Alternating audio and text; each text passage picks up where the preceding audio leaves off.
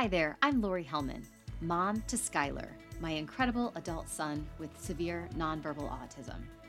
My goal when creating the Living the Sky Life podcast five years ago was that the content of each episode brings hope, connection, and some valuable takeaways to each listener. In sharing the many relatable caregiver stories and experiences, I sincerely hope that you never feel like you have to travel your parenting journey alone. If you haven't already, please connect with me through my Facebook page, Welcome to My Life, Skylar's World, or Instagram, Welcome to My Life underscore Lori Hellman, and let's keep the conversation going after each episode airs. If you are enjoying the podcast and are listening on Apple iTunes or Audible, please leave a rating and a written review and share Living the Sky Life with others. Thanks again for tuning in and subscribing to season five of Living the Sky Life. Thank you so much for tuning in for another episode of Living the Sky Life. I have concluded the sibling series, and I hope you all really enjoyed that. I got a lot of great feedback, and the guests were phenomenal. So I appreciate all the support during that series. I'm moving on to um, not another series, but just some other topics that are constantly talked about. And one that's near and dear to my heart is spelling to communicate or the spelling method. Um, I have done that with my son Skylar for about three years now.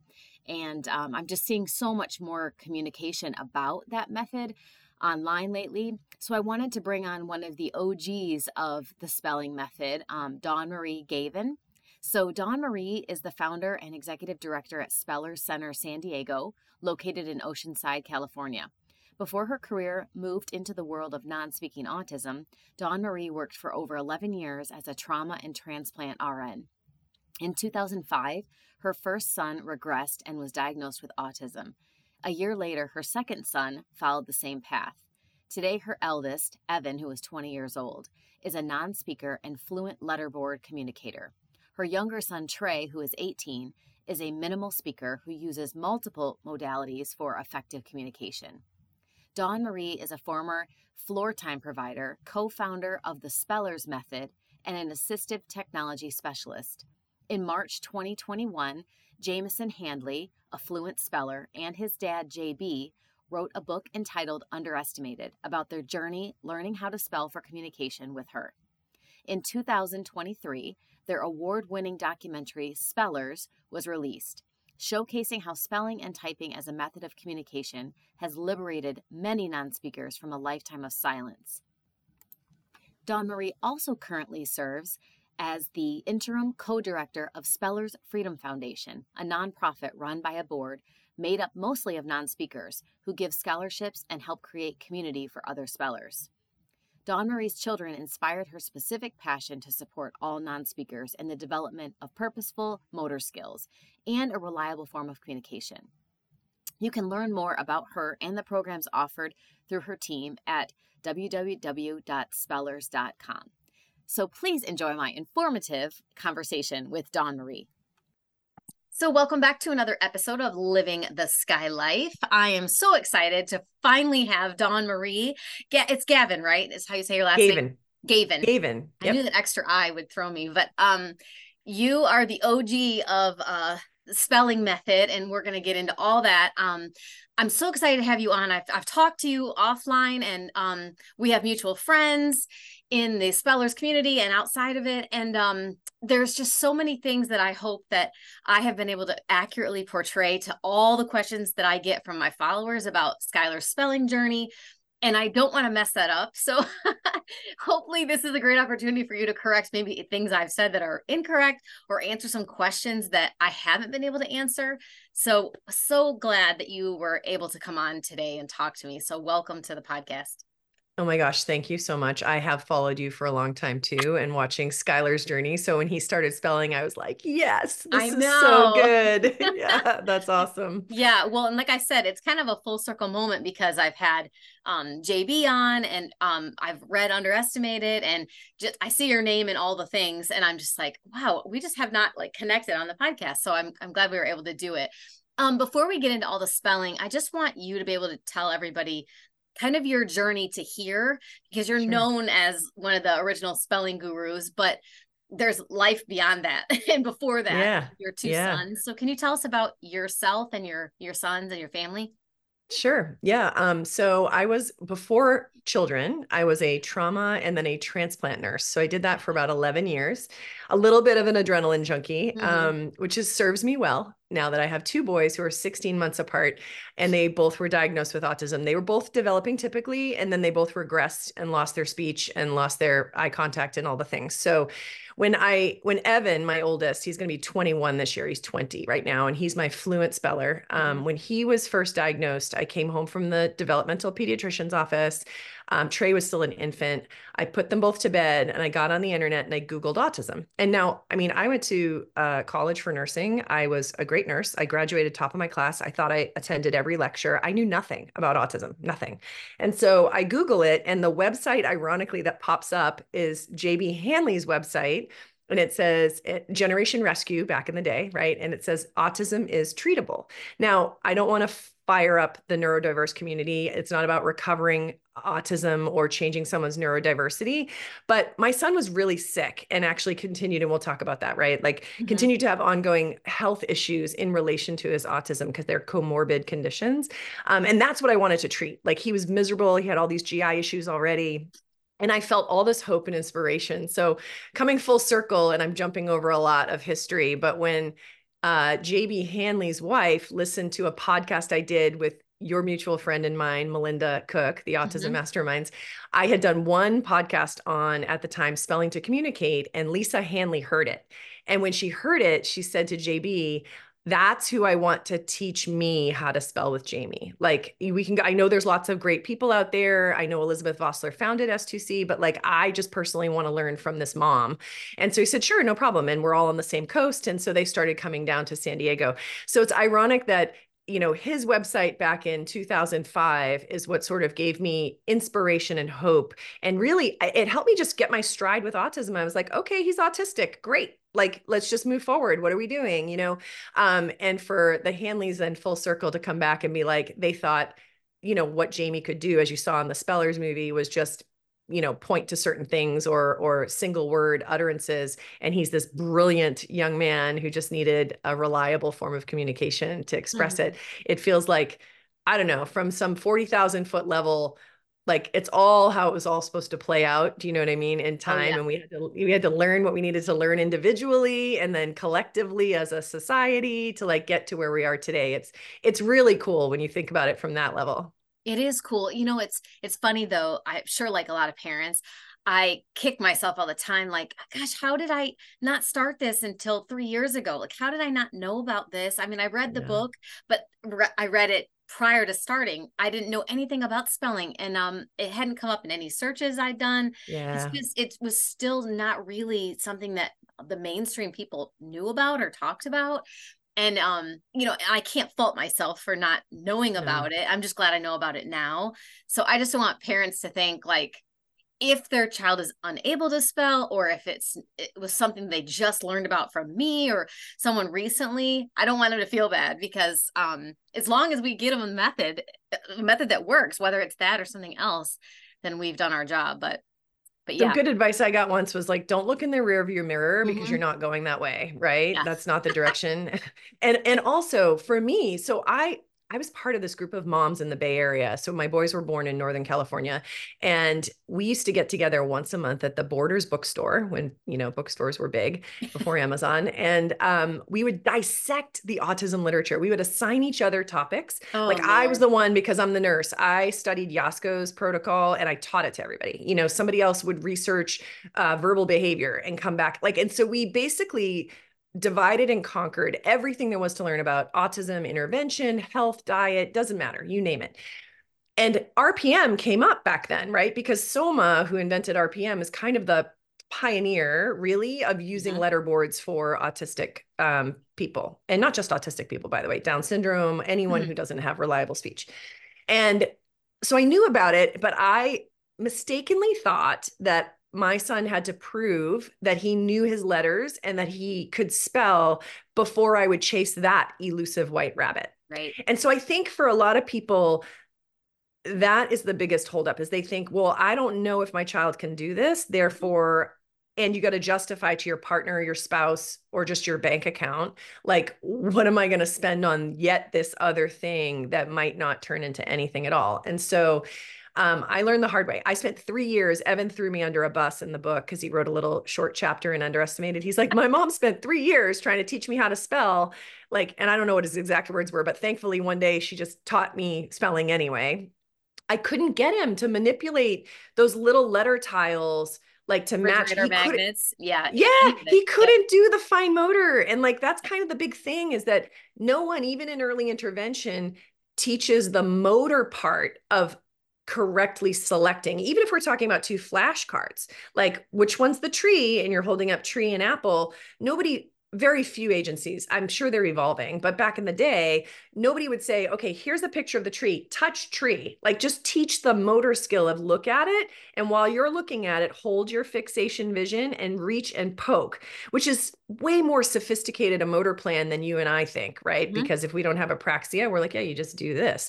But for our kids, it's really, really complicated. And they get so used to not doing it correctly that it starts to become like this, like just super unreliable. And they just, you put something out and they reach and touch it, but there's no scanning, there's no discrimination, there's no practicing of moving the eyes, which are very fine motor muscles to work together. Like, so there's all that stuff that has been uncovered through the research and through the pioneers like Soma and Elizabeth Vosseller and Dana Johnson and myself now to say, oh, there's some nuance to this that you have to first teach someone. So there's no prerequisite in terms of like, you have to know how to do this or that in order to get an assessment done and at least start out the process.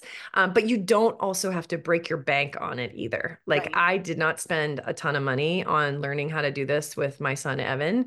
Partly because there just weren't a lot of providers, but also because there's ways to do it remotely. Like there's, it, it helps to see somebody in person, as you know, right? It helps to have a local presence and someone physically spelling with you. But um, for a lot of kids, you can still do it from home right? As a parent driven program. Yeah, I think what you said too about how just kind of the selections are just kind of all over the place and they're not reliable.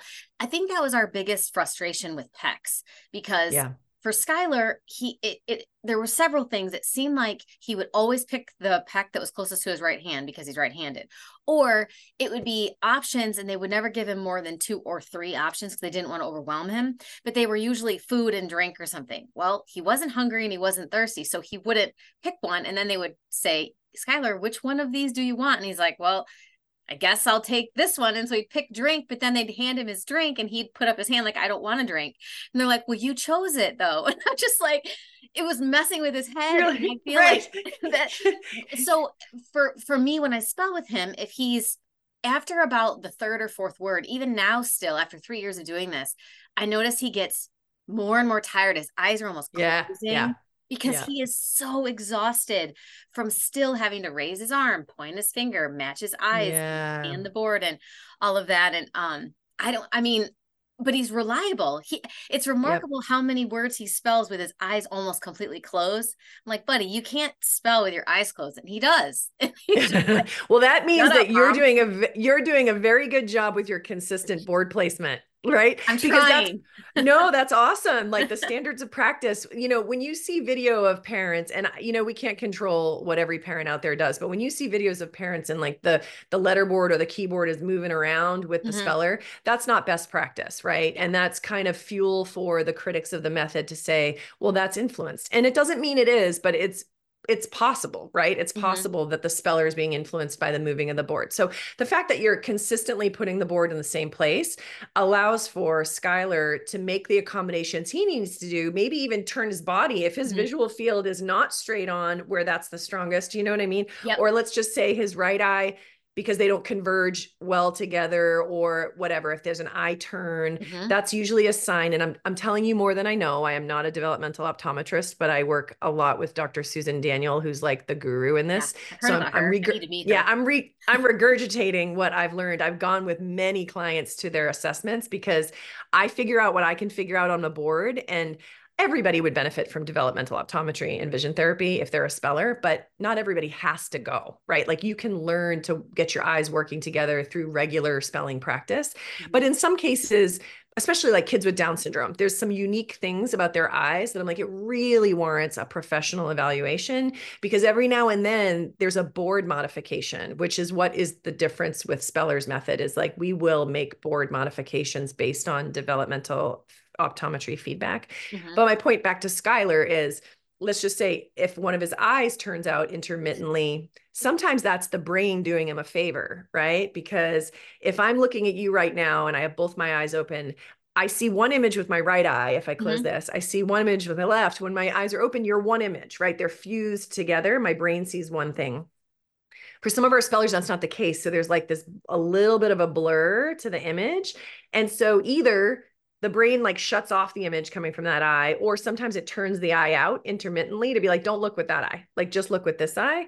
And so here are our spellers in the acquisition phase which is the very beginning and they're doing the best they can. They're like they're used to having demands of some sort academic whatever and they're trying they know what their body can do and what it can't do and they try to make these own accommodations for it. So as a professional what i do in my first assessment is i notice first everything they're doing intuitively. Before mm-hmm. I start saying, okay, now I want you to sit like this, or I want you to do, you know what I mean? I kind of try to figure out, and this is the nurse in me too, right? I try to really assess the whole system to go, it doesn't mean it's sustainable. Like, it doesn't mean I'm not going to change all of that and change the posture and change where your board goes and all that. I will. I want a standard of practice. But first, I got to take in all that data because I don't want to create an impossible ask, mm-hmm. right? I don't want to be like, I had one boy, I'll just jump to the story. This boy who traveled from far away, Down syndrome, and I I said you have to see Susan Daniel and I called her on the bat phone and I was like, please tell me you have a cancellation because these people came a long, long way.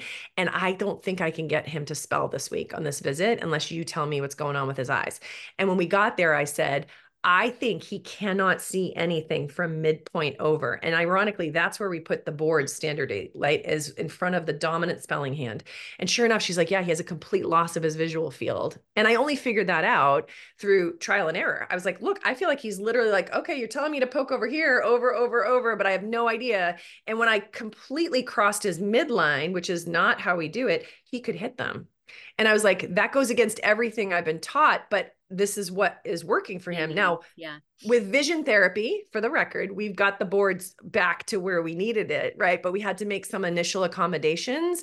And I say needed it, we want it over here because we want both his eyes working. We want him to have the full visual field, not just for spelling, but like navigating the world. Imagine walking into a building and not being able to see anything from midpoint over to the right, right? It's more than spelling, Dangerous it's life. Too, and, and yeah, yeah. Yeah.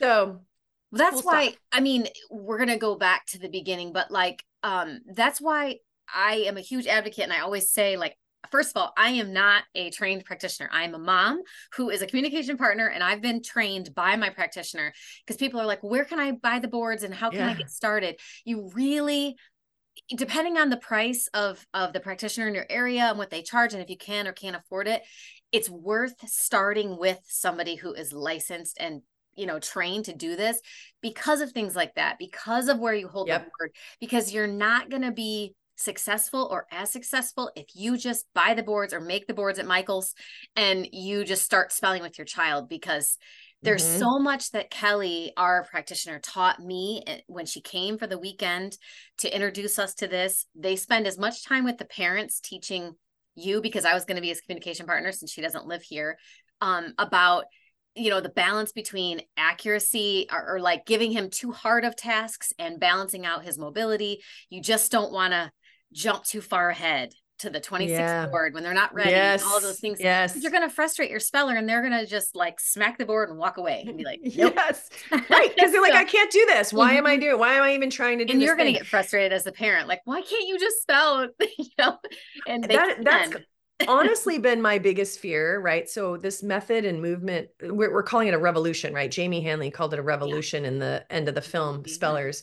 Um, It really is, but it's important because uh, you know a lot of parents are we're we're savvy, right? I mean, I was googling autism, and uh, today, by the way, I'm googling everything about mold toxicity because apparently Evan is completely full of mold toxins. So right. that will be my nine my next PhD is going to be in mold treatment, remediation, whatever, because this is what we do, right? Yep. Like this is what we do as we're parents. So I get that, and I respect it, and I and I love to harness that, but at the same time, exactly what you said, and I sound biased, right? Because I'm a practitioner, but I'm also a mom first and I'm a parent and a fellow parent first before I am trying to, you know, make money in my business. When we wrote the Spellers guidebook, which Dana Johnson and I just came out, the one criticism we've heard is like, I hoped it was going to break down the method and teach me how to do it. And it's meant to be a supplement to all the things that your practitioner can't possibly tell you in one session, right? So when they mention something about like the motor continuum or they talk about um, co-regulation and and they give you one tidbit well there's a whole chapter on each of those things in here that you can go back and do more reading on mm-hmm. but it's not a step-by-step guide on how to do spelling because you have to see the person and you got to tap into the experience of someone who works with every profile every student from complex motor to Down syndrome to uh, unreliable speakers to fully non speaking to injurious kids to um, kids who cannot initiate at all. Like they can't move their body, they can't even lift their arm, cerebral palsy. Like there's so many things. And if you just borrow someone's idea from even our Spellers Community Facebook group and try it with your kiddo, there's a chance it's just the wrong prescription for starting out.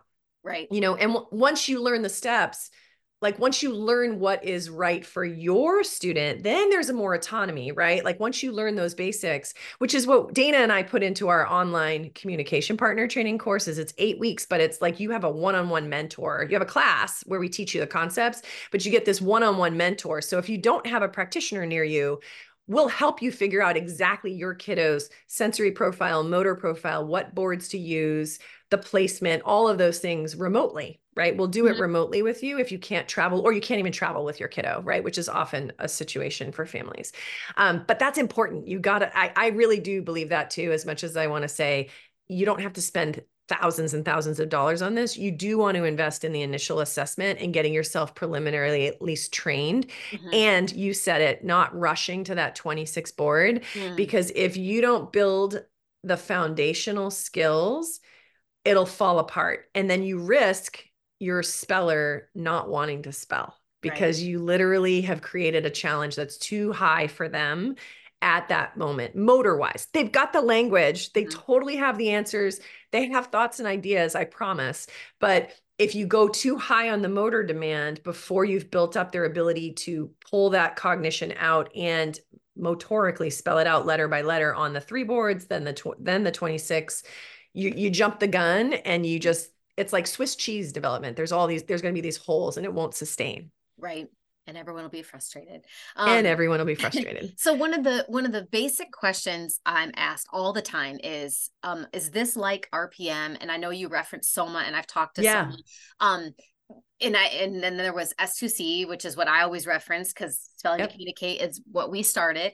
And then it's the there's some practitioners that's the spellers method, which you guys are doing now. So yep can you please clear up what all that means? Because yes. it's the same, virtually the same thing, but it's not. So, like, I want it, it, yeah, it isn't. It isn't. What's the same? What's the same is that we use a lot of the same tools, mm-hmm. right? And there's a lot of the same concepts, but and I'm only going to quote the founders on this, and and obviously if they disagree with what I'm saying. I've gotten this from their website or speaking to them personally. So, but things evolve, right? So, mm-hmm. I'm going to tell you what I know, which is when Soma originally created RPM, she was intending for it to be a teaching technique, mm-hmm. right? And she wanted to show, rightfully so, that people should be presuming competence in our kids and that they're intelligent and they're in there and they can learn just like any other kid in a classroom. And so one of the things that's part of RPM that's not part of S2C or Speller's method, for instance, is paper choices or yep. giving choices. Because in academics, multiple choice tests are pretty par for the course, right? That's a lot of the way we measure learning in students. So choices in academia are fine. Choices in communication, to your PECS example earlier, are influenced hey skylar do you want drink or or food and he's like none of the above, but you're forcing him to pick one of those two things. And so, for all the reasons that you explained, like that doesn't work out so well when you're trying to actually get to communication, right? So, so that's one big methodology yeah difference between like rpm and, and s2c or speller's method um s2c so education technique for rpm byproduct kids can communicate on that 26 board right once they get to there S2C, communication technique.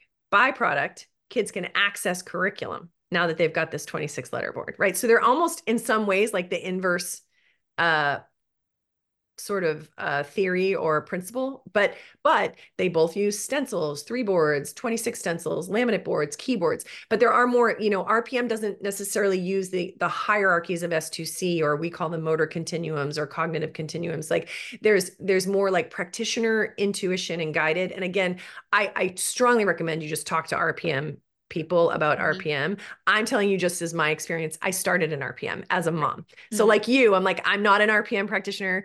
I was trained in RPM first, but only as a mom. So I, there's a lot I don't know about RPM. That's just my experience. Is it fair to say what I always say, and maybe this is wrong, is that um, I've I've talked to one of my she's become a friend, really close friend now, Amy Allnut. Um, she her family was featured in the movie um far is it far from the tree fall from the tree um and it referenced them going it, it was followed her family around and her son who's skylar's age i believe and evan's age. They went to soma. They went to that week long yeah, week. long weekend camp thing or whatever with the parents. It showed her in the room with him putting the pieces of paper on the on the chairs and he was picking them. But what what i always say is that i feel like for me spelling to communicate was a better process because there's practitioners around. There right. might be rpm practitioners around but um, to hear Amy tell it, I mean, they they were shocked at how much the, her son could do, but then they were sent home and then they had to continue it. And it, they just were like, ah, we're not really ready like to do yeah. this on their own after a week of an intensive course. And so they just didn't feel supported after yeah. So. Yeah, I think they're coming. I mean, I, I just saw a post recently about a new training um, with Soma, and and at the end of the day, like again as a mom and in our facebook group the spellers community i talk about like it's moderated by people who are contractors or spellers method practitioners um, but it really is non-denominational in that I just say people please identify if you're giving advice because you're a practitioner but you're an RPM practitioner please say that so people yeah. are educated consumers about yeah. yeah. it's confusing mm-hmm. um, because there are these little differences but if you're living somewhere and you know there's an RPM provider an hour from you right yeah. go to the RPM provider, yeah, right? Like I'm like, hey, go to the RPM provider. Yeah. If there's an S2C provider, if there's a speller's method provider, like there's so many paths up the mountain. What I will say is it can get a little confusing for spellers who try to do both. And for parents yeah. who are learning, when they're learning the methodology behind RPM and they're trying to learn the methodology behind S2C or speller's method, there can be some confusion about, wait, we do do this or we don't do that, right? And so, jumping to what's the difference between S2C and Speller's method, um, a lot of it is very, very similar. Where we deviate, and it's a big no no in S2C, is a lot of these board modifications that we will make. Um, but not willy-nilly like we don't just arbitrarily switch up boards for people like the the gold standard is a stencil for many reasons it the targets are bigger they're consistent we're getting that shoulder going the gross motor part activated more um, when you go right to a laminate or sorry, I'm trying to get an angle in my hand. I can't, I don't do the mirror test very well, but um, you can start getting kids bending at the elbow and not really doing this, right? When you go right to finger on a board. So there's yeah. a reason if, if a speller can do a stencil, we really love it because we really exaggerate that movement in these foundational steps. But, but if a kid can't see that, can't or if, yeah totally or literally totally like so i'm not going to be like sorry and neither is uh, kelly berg right she's yeah. like of course like we're going to switch to the sensory mm-hmm. foam boards right in the applied setting you have to actually approach the individual differences of the speller that you're working with right mm-hmm. so but as a rule of thumb um in Speller's method, we're a little more liberal with that individual difference approach to what right, what board is right, and we put a, a heavy emphasis um, not just on intentional motor, but the entire OT perspective, because that's mm-hmm. Dana Johnson's um, forte. And I've always found myself like picking the brains of OTs along the way, um, partly because of my own kids, right? Sensory processing differences. They look identical. My kids look like twins, but they couldn't be more different in every which way, mm-hmm. um, except their genetics, obviously. Um, and so I have one of each, no matter what it is. I have one of each. I have one who has some speech. I have one who has none. I have one who is uh, auditorily hypersensitive and one who like shrieks and loves loud music blaring through his headphones. And like, so I had to like really pick the brain of every OT I met. And when Dana and I started collaborating literally 10 years ago, when she was opening her school in Florida and I was working on one here in California, um, I just realized what a gold mine she was from the OT perspective and mm. how there's so much more beyond just the communication because these kids get open or fluent. And then guess what? We still need to help them access their environment and think about like living and and ADLs and activities of daily living and mm-hmm. where how are they going to be more autonomous right? Um nobody has to be independent. None of us are independent but like how do you get to the highest level of autonomy possible? And that actually involves a lot of stuff off the boards right? Like yep. where we work on initiation and we really work on inhibition for all those impulsive kids like mine.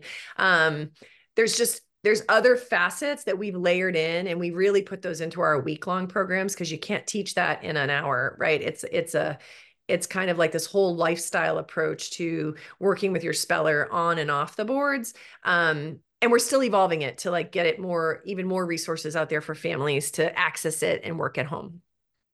And one of the things you touched on uh, earlier is um, the concept that people think that your child has to know the alphabet yeah. And that's one of the other huge questions I get is because Skylar has not been in a public school or a school system since he was seven. He, I don't know that he was ever formally taught his alphabet. I certainly didn't. Um, my only assumption is that listening to the, the news on the background of our TV yeah. and listening to the radio and us talking all the time. And we talk to him age appropriate conversation, even if he doesn't respond back to us, we're still engaging him his whole life.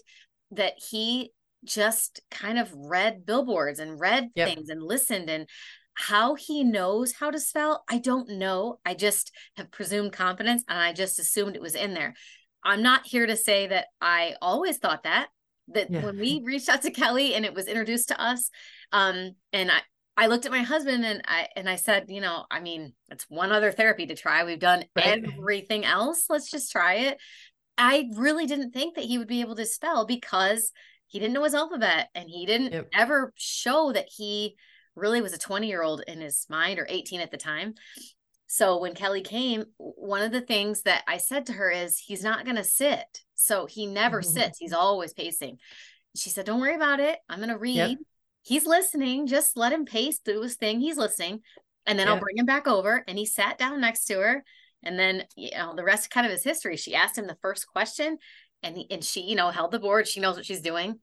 Yeah he spelled it perfectly. And i mean she said every parent cries like we did but they do. because you just i cannot explain the feeling to people who have never communicated really with their child.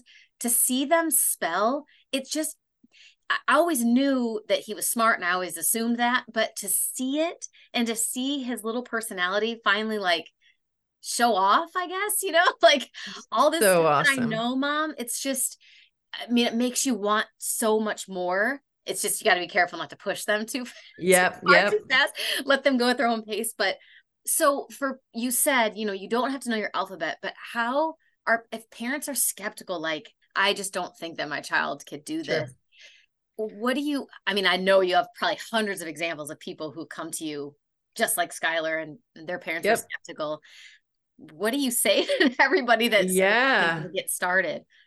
Well for starters um you have no evidence believe it or not you have no evidence that your child doesn't know their alphabet. The mm-hmm. only evidence you have is that they can't accurately point to letters right now right? So there's yeah. a difference. There's actually a subtle difference there in that they don't have the motor skill ability to coordinate their looking and their poking. So so just put that in your back pocket as one of the things. Um, the other thing is, I, I tell parents all the time, some people have a burning bush moment, right? Like you in that first session, he spells one word and you're like, oh my God. Like, and you know, and you just know because you've had an intuitive feeling. In fact, that's why you had Kelly come to your house, right? Like me too. I was waiting. I knew that Evan was always smarter than he could show on these school-based assessments. Uh, yeah. But I I actually had no idea how smart he was. I just was like, he's educatable. And this might sound really offensive to some people, but I was like, we treat, we teach dogs, literally dogs, verbal commands. Like we mm-hmm. teach them to to understand what we're saying when I say certain words and they act and they act accordingly. I'm sure we can teach this human who some days follows two and three step directions with yeah. ease and then on the next day can't do a single thing i said to him or point to the object or whatever. I was it was so confusing but that's apraxia right? It's consistently inconsistent. So i went into my first session going i know he's smarter than they say but i have absolutely no idea what the threshold is.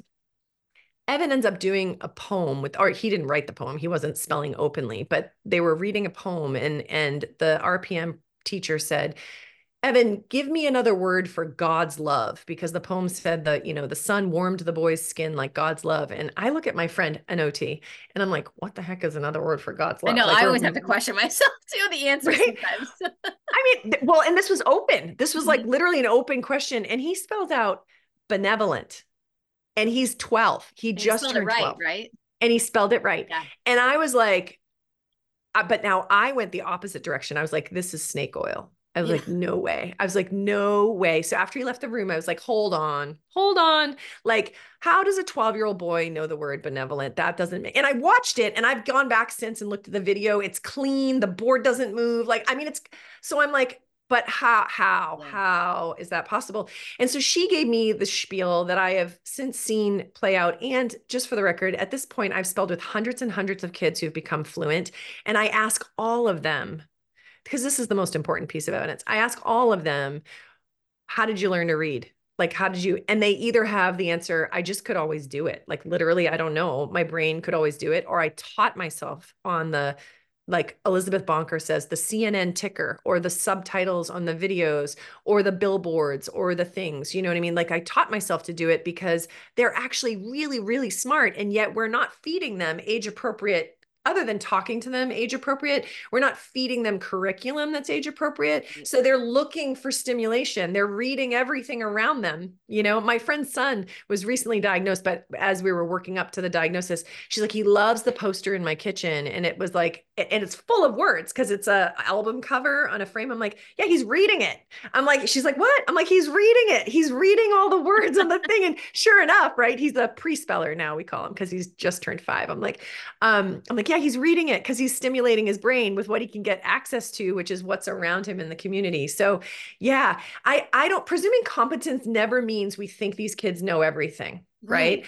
Or that they have been exposed to everything. It doesn't mean that at all. And the structure of a, a spelling lesson is such that we teach them the content that we're then going to have them practice spelling back. So, especially in the beginning, I hardly ever even ask a kid to spell a word that I haven't pre-taught them. Right. Mostly for the parents' sake, by the way, like so that they're not like, hold on, you didn't teach him how to spell that. You know what I mean? But also to keep the anxiety level low for the student because I think they've had a history of I can't prove that I know this and they don't want this to be another one of those situations where they make a mistake and they think they think I think they don't know right? Mm-hmm. and i try to convey like dude i know you know it. I know you know it. If you misspoke it's just literally a typo.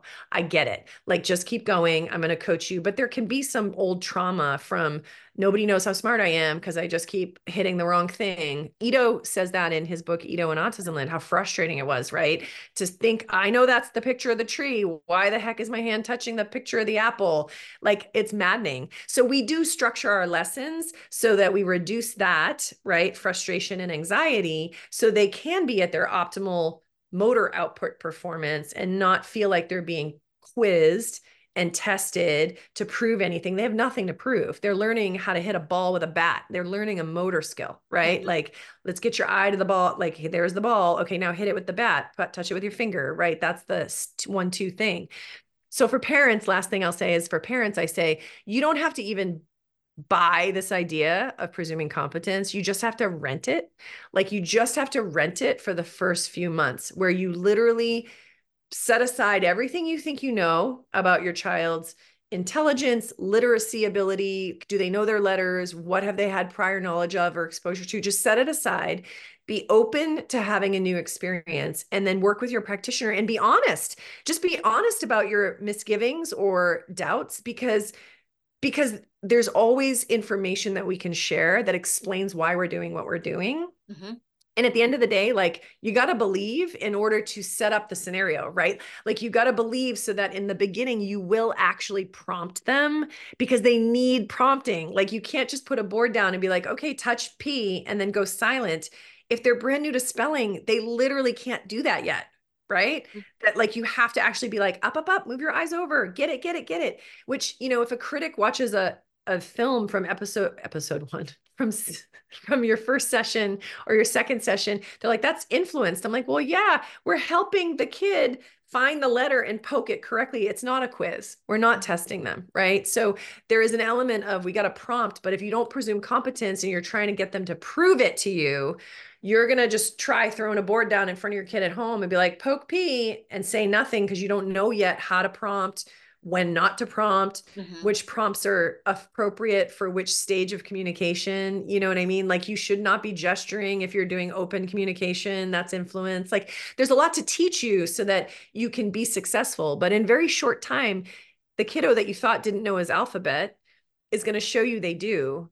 And if nothing else, worst case scenario, you've taught it to them through the process of these spelling lessons. Mm-hmm. That's like the the final I had one boy and he's actually featured in the B-roll footage of spellers when when Dana is talking about apraxia and and non-speaking autistics um, you see film footage of me spelling with with one boy in particular his name is CJ he went a full year with me couldn't hit could not successfully spell a single word correctly and i would say was pretty heavily gesture dependent. Like if i wasn't gesturing he couldn't even get cl- near the letter. Now if you take in his whole presentation gross motor zero tone super floppy body couldn't hold himself up at all had no core strength. I literally he was my youngest too so he would literally sit on my knee and i would literally physically support him tons of ocular motor stuff going on, like cannot keep his eyes on the board to save his life. So of course, of course he couldn't finish a word um, correctly. Flash forward, it took us a long time, but as we slowly ate that elephant one one bite at a time, this boy once his mom started spelling with him at home because English is a second language for her, so there was like some con- concern of hers getting on the boards that first year. Once she started spelling with him, he completely took off. But that whole first year, I was like, well, maybe I'm teaching him his alphabet. I don't know, right? Mm-hmm. Worst case scenario, I'm teaching him, hey, that's T. We spelled this word, whatever. Now he's at, at by 11 years old, he was fully fluent, fully open, but it took years to get there. I mean, it was like three and a half years in before he was really showing me that he even fully knew this, but you presuming competence is what kept us on the track, right? Mm-hmm. So that when the moment came and everything came together, the OT, the core strength, he saw the vision therapist, like all the pieces were together and now he's flourishing and spelling openly and using mainstream curriculum, you know, et cetera, awesome. et cetera. Yeah. But he's complex. And if yeah. I had given up or mom had given up, right? Mm-hmm. He, he wouldn't be doing what he's doing now. I think for me too, that that phrase has evolved. Like like you said, presuming competence for me, it gave me the confidence to trust in my intuition. I already knew that Skylar was capable of more than people have expected of him. And all these tests and all these stupid things I filled out his whole life that says he's forever a 12 to 18 month old. And um, you know, it just it was I think the other thing is I don't ever want him to feel, and we say it all the time, you don't have to convince anybody of anything. Yeah. you don't have to yeah. convince me or any teachers or anybody that doesn't believe in it. I'm not taking these videos to like prove to people that you can spell and I'm not doing it and I'm not moving your hand and all that stuff. It's so that you can look back on these and and be so proud of yourself for how far yeah. you've come like physically. His limitations are his body. Yeah. But I wanted to touch on something with spelling too. Um, for hopefully people will understand. We use the term open and semi-open and all of that a lot. So essentially what you're saying eh, to explain to everyone is that when you start out with spelling, I mean, we read passages to them and we spell some there's some words in some of the passages that are fully capitalized which indicates to spell it as you're reading um, and that's kind of where you start It's not yeah. like you're putting the board in front of them and saying, you know, tell me the theory of relativity in your perspective. right. No, we're right. not there. And Skylar is um, semi-open still. And we've been doing this about three years. So the, yep. the worst thing you can do is compare to other spellers. There are some people with no motor delay that start out on the boards or the stencils and they're on them a month and they're already on the keyboard because they they just were waiting for someone to give them this this way to mm. communicate um, and they don't have a delay. But Skylar has so many motor issues. He's very floppy. Core is weak, like you described some of the other yeah. people. So we have to go at his pace and not frustrate him. So can you explain a little bit about the levels of communication so that people sure understand? yeah and for the record there i think there are as many Skylars as there are Jamie Handleys. Yeah. And I think I think the Jamie Handleys maybe get more publicity and the method highlights their fluency, which means you know, you can put a board down in front of Jamie, ask him anything you want, and he can write a robust, long winded or short if he feels like being brief, right? But answer to your question. Um, and that's what we call open communication means like you've already gone through the learning stages of how do you coordinate your hand and your eyes? How do you poke these letters with flow, with accuracy? You have momentum, you have stamina, which again, with someone like Skylar who has some more complex motor pieces at play, it's still all achievable, but certainly not on a Jamie Handley timeline, right? Of, you know, for him, it was three months before he emerged open. Um, that's really fast. Mm-hmm. Although JB didn't tell the general public how many hours a day they were working on this and that they could work on it hours a day because most spellers don't have that kind of stamina. So, what they condensed into three months is what takes most students nine to 12 months to do.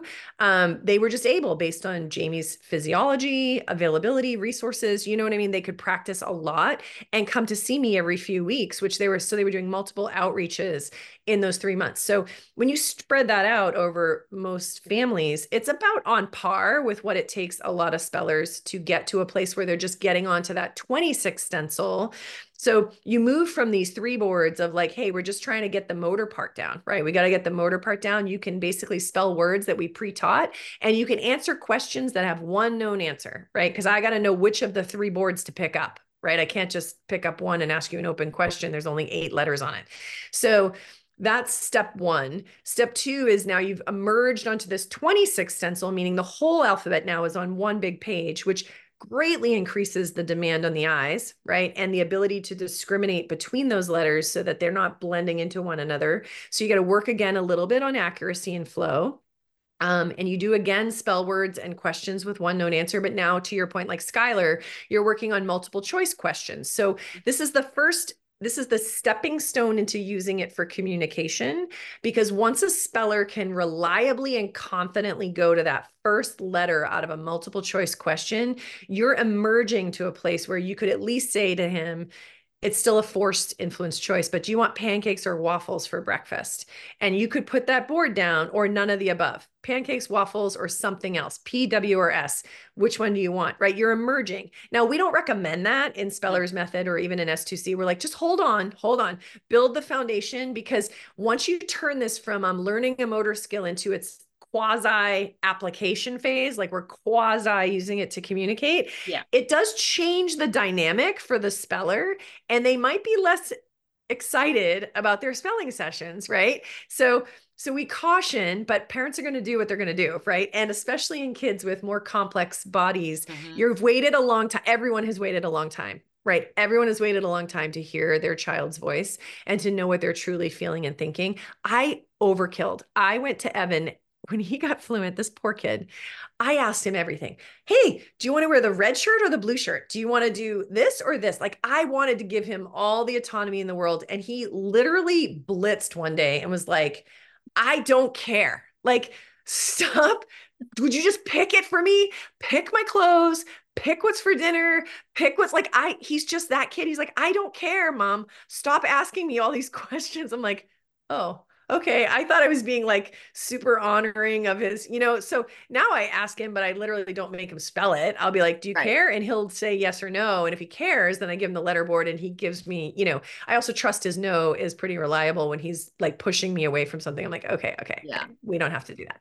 But So so the fluency, yeah, the fluency is like you got to learn it first, the Mhm. skill, that's acquisition. Application is like, hey, now I'm using the letterboard to communicate. And if you jump into application too soon before the speller has the solid motor skill foundation, it changes the dynamic. It can make it very frustrating for them. And we often get into like failure to launch situations where like now they're resisting spelling sessions and and no one's progress is truly linear. So no matter what you see on Facebook, from anybody who's kind of a prominent speller out there, if you actually talk mom to mom or speller to speller, you'll find out no one has gone straight up, straight up from I started at day one and everything went smooth as glass, you know, till I got to this place of fluency Yeah. and now life is great, rainbows and unicorns. Like it's never like that for anybody. There's always uh, dips and valleys. There are things that come in from health standpoint that affect spelling.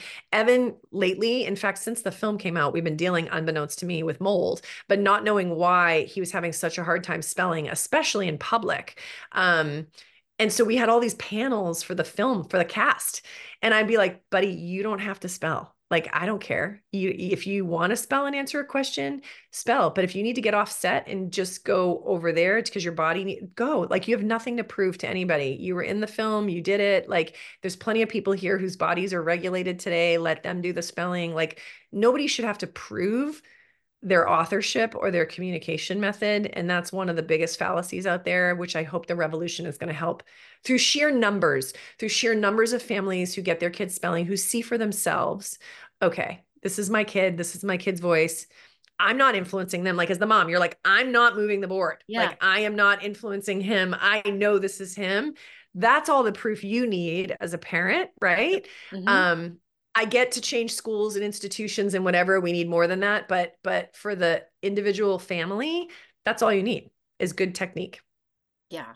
And again, I mean, I'll throw myself under the bus, but one of the, I will always say you need a practitioner to teach you first to help you get started. And then, you know, um, you know, as we do, our sessions are virtual with Kelly and she critiques more me than Skylar anymore. I mean, because I want to be accurate. I don't want to mess him up.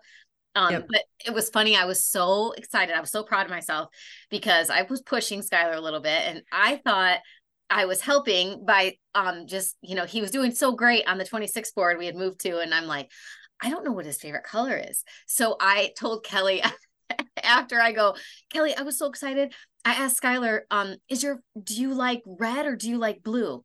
And he spelled red. And then I said, Well, do you like green or red better? And he spelled red. And I'm like, his favorite color is red. And she goes, um, well, that's really exciting.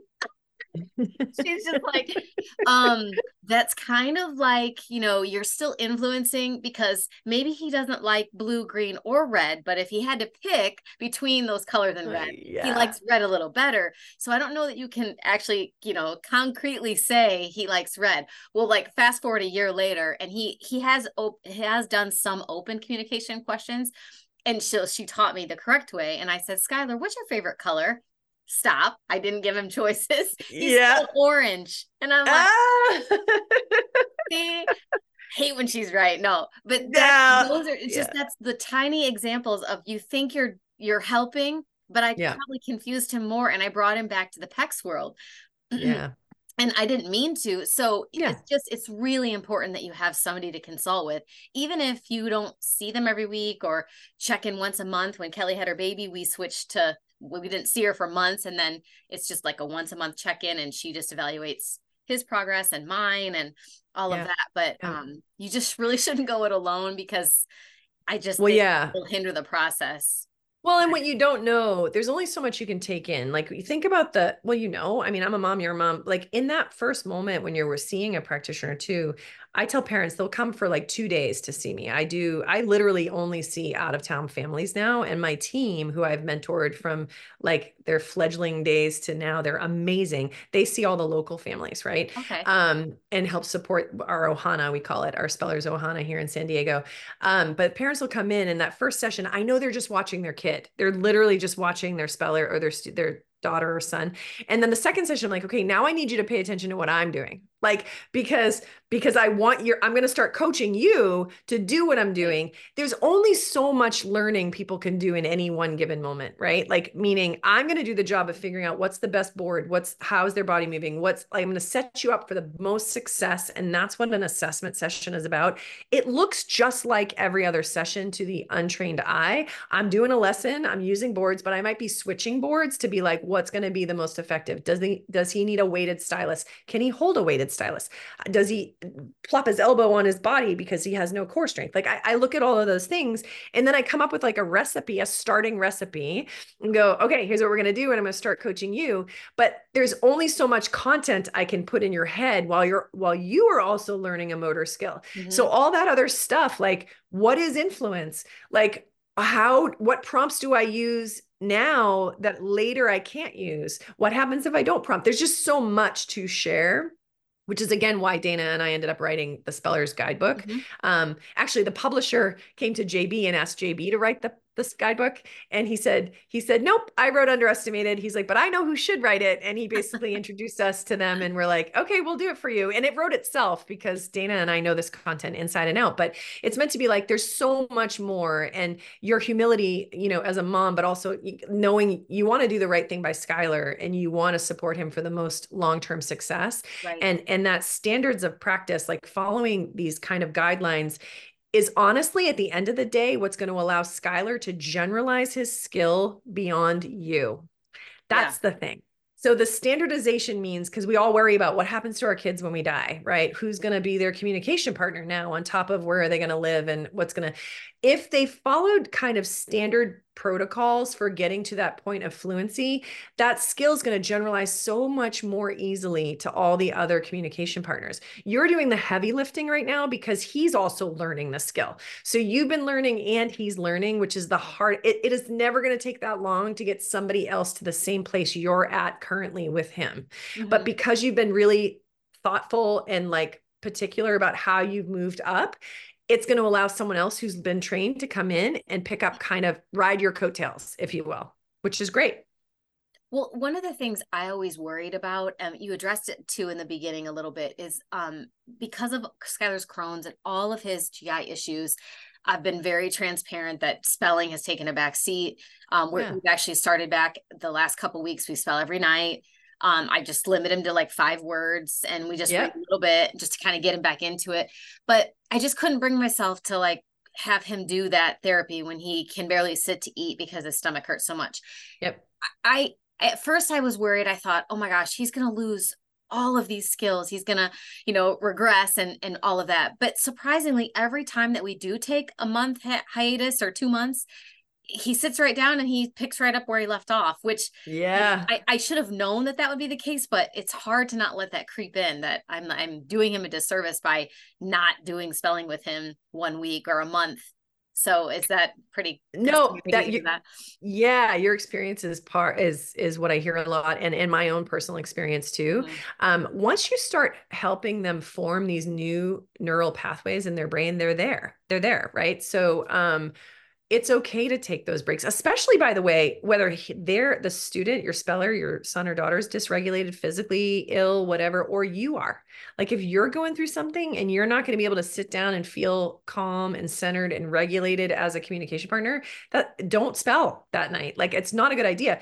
Alternatively, though, you can still be feeding their brain. You can still be reading age appropriate chapter books to them. So when they're not physically up to it, be giving them rich vocabulary. Because if they're going to be spellers and typers, if that's going to be their predominant method of communication, then what they're going to end up needing is additional adjectives and adverbs to describe things because how we speak like this is very different than how we write you know what i mean? And so if you're exposing him to chapter books during those times where he's not feeling well if he can tolerate that. Now if he can't even t- stand hearing your voice because he's feeling so crappy because i get that right? a good open question next yeah be like okay clearly or you know clearly this is not working. But for evan when his gi so evan also has crohn's and has all these gi issues which is why i also couldn't start with him sooner. So back to the don't look in the rearview mirror. Like there's a reason just trust. There's a reason if you're hearing this for the first time that you never heard about this before.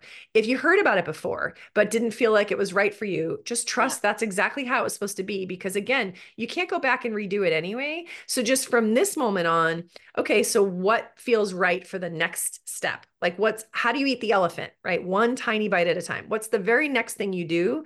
you join the spellers community on Facebook and you start asking questions. You talk to other autism parents because really, who does anyone trust more than a fellow parent of a kiddo with autism, right? right? Talk to other parents, like do your recon, know you're going to hear conflicting things like everything out there, but then trust your intuition. And and um and if your son or daughter is not feeling well, yeah, don't spell. And it's okay if you take gaps off, but feed their brain. Be like, how else can we listen to podcasts in the car if the car is soothing? Evan could never have spelled in the years up till he turned 11. He had just come off four years of formula. He was on an all formula diet because we kept making his diet more and more and more um, exclusive and like trying to like eliminate everything. He ended up in the hospital for 30 days on IV feeds for full bowel rest. And so there was no way. There was just no way. We were just mm-hmm. surviving, right? Trying to heal and survive and whatever. So by the time we started, it was the right time for him, you know, and we caught it before kind of for before puberty, which don't let that stop you by the way if your kiddo yeah. is just entering puberty but just know sure hormones hormones are a thing that like nobody's path is linear right like they can throw a little wrench in regulation but it's nothing that we can't help walk a family through right like mm-hmm. there's no time better than the present i would just start and again if your child's not feeling well then start doing more recon and reading to them age appropriate books right mm-hmm. those are all things you can be doing right now that will pay off.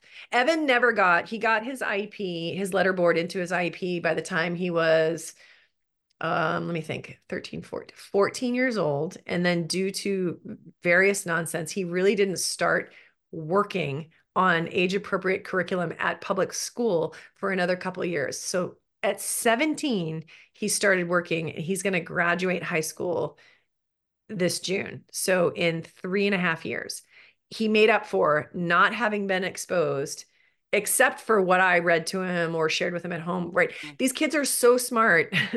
like that's the one thing I'll say is like they don't need 12 years of formal education. There's things that build on itself. Like math is something you got to like go back and fill in some things that might be missing if they've never been exposed.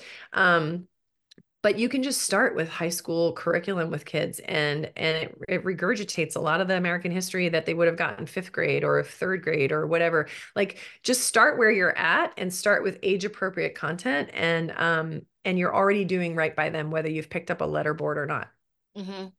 um one of the things that I think a lot of people are curious about too is, uh, and I've heard from other speller mom or communication partners that are moms, a lot of spellers choose and they don't really like to spell with their parent like with their mom or their dad and and I don't know if you've experienced some of that when I've had some spellers on the podcast and they've typed out their answers I asked that specific question and a couple of them said the same thing that they try so hard to be perfect for us that when they make a mistake like you said they hit, hit the wrong letter or they spell something wrong or they're having a really hard time that they yeah. feel bad and they don't want to let us down, which broke my heart to hear that because I feel like we're the least judgmental people. But um, so if there are parents who are communication partners currently or are nervous about that role um, in particular, I mean, Skylar hits me. He hits the board some days. He smacks me and he's just not feeling it.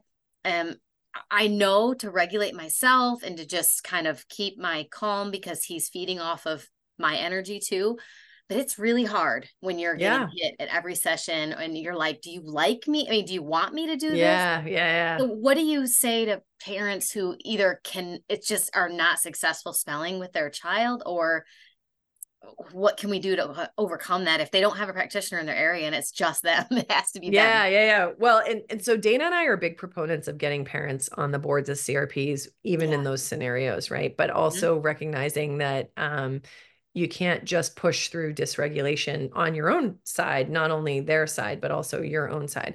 I did a whole webinar with um, National Autism Association on this, on the um, the unique role of a parent communication partner. It's on our Spellers website under resources. You can find all our previous presentations and whatnot. Um, I also did one on the complex motor speller, which um, is on there as well. But co regulation and parents, the way I look at it is my son likes to watch. Well, Evan likes to put on Boss Baby because he thinks that Trey, his brother, is the boss baby around here. So it's a running joke. But anyway, the Boss Baby movie is often playing when he thinks that Trey is being a little persnickety. Um, but I think about the the the forever puppy when they came out with the forever puppy and I'm like, "Well, you're the forever CRP." So that's the one thing I'll say is that I've had this happen when my first cohort of families here were all friends of mine that I got spelling with their kids and I wasn't as adamant about parents getting on the boards right away. My practice has changed entirely. Like I am like parents on the boards by session 2 whatever because what I saw play out is that first year of OGs took the longest to get fluent because they weren't practicing more than once a week as they were with me. They needed more practice than that. Um and they also um would need me at the doctor's office and they would need me to come to the IEP and they would need me. And I thought that's stressful for them. I mean, like, I would be like, if I could do it, I would do it because at the time my practice was only like nine kids, right? So I'm like, if I can go, I'll go. But I was like, holy cap, if you need me to be there in order to know what's going on with your kid in these emergency situations, I'm doing you a disservice, right? Like I need to teach you that even if it's not as fluent as what you might get when you see the practitioner who is a one step ahead of you. Like I never I try to never be more than one step ahead of the parents. So I'm not writing essays with a speller who's still on the three boards with their parents right? I'm going to keep coaching so that we're kind of neck and neck and you're drafting like a bicycle, right? Like you're drafting with me so that I'm advancing the speller skills and then you're cleaning, you're, you're swooping in right behind me. Um, and for those who don't live near a practitioner, like, yeah, we got to help work you through it, like help you through that. Right. And it's a lot of mm-hmm. work on yourself. That's where you know, I've had it on my Facebook page since the day I joined Facebook back in whatever 2009 that I'm I'm a spiritual being here having a human experience and I've never had to change that tagline cuz I'm like at the end of the day um I the the gift that I receive as being Evan and Trey's mom has been learning to be present, even though I'm a doer, even though I'm an, a high achiever, like I want to accomplish things, I want to make a difference all in their lives, in the world, whatever. They've actually taught me how to sit still and wait and be patient and and also to stay regulated in the midst of total calamity because I've tried all the other things and it doesn't work, right? And yeah. so they've helped me evolve as a spiritual person to be able to hold that kind of space, which now I try to impart in little bits of wisdom when I work with families or in our immersion weeks or something. Cause I'm like, it's a process though that is almost it's commingled with the spelling journey, but it's almost like your own healing journey to be the most regulated person you can be. Cause you're right, that dynamic of um, I don't want to disappoint my mom. And then the mom saying, I don't want to be the one holding my kid back. Like there is an energy that is unique to the parent as a CRP. Danny with words, Danny Whitty had a post about this about his mom a couple times over the past year. And they're finally, they're open, but he's been spelling openly for a long time. And it just took the longest with his mom. Um, but they, and, but they processed all that out together and it's been part of the journey. And, and they've, it, but it's so worth it. That's the bottom line. You're not holding your kid back um, even if they're less fluent with you, even if they're a little bit more dysregulated with you, you're who they want to talk with the most. I promise, right? Like I promise, even if it's the hardest, right? You mm-hmm. just got to pace yourself with like, you know, how are we feeling today? Is this a good day for us to practice together? Yeah. And I think the the most special moments um I would love to hear directly from Skylar spelling with me, but you know, part of underestimated and, and in the spellers movie just hearing the the sep- this uh several times it might have been with you too where Jamie would say you know that he and his dad sing to the radio always the same station and he, they had nicknames for each other and that you know JB didn't know that Jamie was actually retaining all of that and so when he called his right. dad by that little, you know, nickname that they have for each other, and yeah. then he followed his brother's sports and he followed his sister's stuff. And like he was, he knew everything that was happening with the siblings and whatever. And he just had no way of sharing it. I just, I'm very anxious for that to come out of Skylar whenever yeah. it comes out. I know it's in there, but I would love yeah. for him to say it to me versus me sitting in the room when he's spelling that to a practitioner. I, I mean, I selfishly I want to be the one that he yeah you know tells those things it. to. So it just makes me want to continue, you know, working really hard with him. And and you're right, it's hard for a viewer controlling person to sit still and just wait for him to spell as slowly as he spells sometimes. It's like, yeah come on, over there, over there. yeah totally One hop Well, over. You're doing an awesome job i if no one said that to you lately you're doing an amazing job so keep going you're a Oh, good thank inspiration to all the families um, so as we wrap up really quick, um, is there a best place for people to start? Should they go to the website or the Facebook page? Can they be admitted to Yeah. yeah yeah yeah totally yes in fact it and it's a what i'd recommend definitely join the spellers community facebook group it's open to all. Um, do a search for posts first like you'll see that people have asked the same questions you're going to ask right? So um, look for posts from new parents and, and and then if you have a question that hasn't already been answered go ahead and post about your child. The families are amazing. It's really really the families are supporting other families. We're in there moderating in case someone's asking a technical question that we're like okay a practitioner should probably answer this rather than um, a parent giving practitioner advice but but people are always welcome to share what they're doing. Like when you Mhm. speak as a parent who's learned s2c like speak of that. Like this is what i know. This is what my practitioner taught me. Like that's totally appropriate. So that's a great place for recon. Um, also the spellers.com website. There's so Mhm. many resources under the resource tab. Um, and then our online trainings we offer a virtual communication partner training course. They run every eight weeks. Our next one starts in march so there's plenty of time to do some recon. Um, you can buy our book which also gives you the background. Um, but yeah do your research like all good parents do and um, and then reach out with any questions we're happy to answer any of those questions that people have individually like when you have a specific to your child question you want to ask and not post on facebook Okay. Is there an age that people should wait to get started? Oh yeah, good question. I'll assess as young as four or five, um, but I- because they already know how to read and spell, is what they all tell me, is by two and a half or three. So I will assess them that young, but I got to make sure the parents really have the inner resources because they're they're spider monkeys. These kids very rarely are sitting in a chair for an adult directed task, right? And that's part of what's required to learn the motor skill. So totally doable. Um, I often recommend people go to our immersion weeks when they have a little one because um, we spend the whole week doing a lot of OT with you as well. But but we'll assess as young as four or five. If you've got the inner resources, you're going to go for it. You can start spelling that age. Seven's like a I want to say six, seven's like a magical number, but it's never too late either. So like don't, if if your kid's 27, he's an adult kid now. Like if he's Yep. 27, if he's 52, like they can still learn to spell to communicate. It's never too late. Okay. Thank you so much. I appreciate it. Oh, we have so much to talk you. about. I know. Thank you so much for having me. yes, I will, can't wait to bring Skylar to an immersion week so you can meet him and we can actually Yes. spell in together. That would Well, be thank you. amazing. Take care. I appreciate it. All right. Have a great day. Thank you Thanks. Bye. Bye. I hope you enjoyed this episode of Living the Sky Life and will tune in for the next episode coming soon. If you haven't already, please subscribe to the Living the Sky Life podcast within Apple Podcast, Spotify, and Google Play so you'll receive alerts when new episodes are released. Subscribing is the best way to ensure you don't miss a single episode. If you like what you hear, be sure to select the five star rating, provide feedback, and share Living the Sky Life with others. Thanks again for listening.